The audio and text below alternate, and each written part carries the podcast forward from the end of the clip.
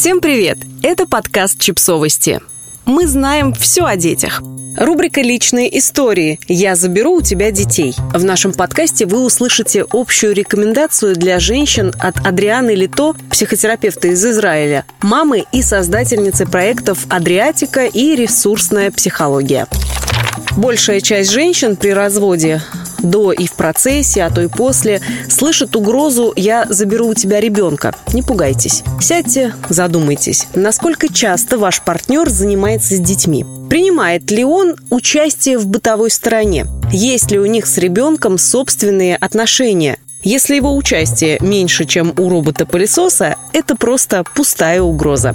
Чаще всего такие мужчины потом позвонить по видеосвязи не очень способны, да и финансово участвовать не горят желанием но плохой матерью будете все равно вы. Я как-то видела, как биопапа, отсутствовавший в жизни ребенка 4 месяца, жил в том же городе 20 минут на метро, наконец решил почтить ребенка визитом. Зашел в квартиру, залез в холодильник и спросил мать, а что, ты ребенка одним своим веганским дерьмом кормишь? А кто-то разводится и с матерью, и с ребенком. Например, на вопрос, сможет ли папа забрать ребенка на одну из двух недель школьных каникул, другой, отец года, ответил, ты что, забыла? У меня же ребенок дома. Естественно, новый ребенок. Старый уже не в счет.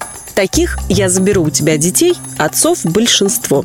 Если родитель адекватный и включенный, то он будет понимать, насколько исчезновение мамы не полезно в первую очередь ребенку. И он будет стараться сохранить хорошие отношения и поделить обязанности. У одноклассницы моей дочери был такой папа. Я его с дочкой видела чаще, чем маму. Они оба сняли квартиры с комнатой для девочки возле школы, и она жила и там, и там. Мама спокойно могла уехать в командировку на три недели и ни о чем не беспокоиться. Если родитель психопат, то он может похитить ребенка, держать в заложниках, подбросить матери наркотики, чтобы выиграть суд за опеку, врать, что мать ушла из семьи и так далее. Но таких, конечно, очень мало, и их цель не собственное благо или благо ребенка, а превратить жизнь бывшей жены в ад. Если вы живете с таким человеком, к угрозе нужно относиться серьезно.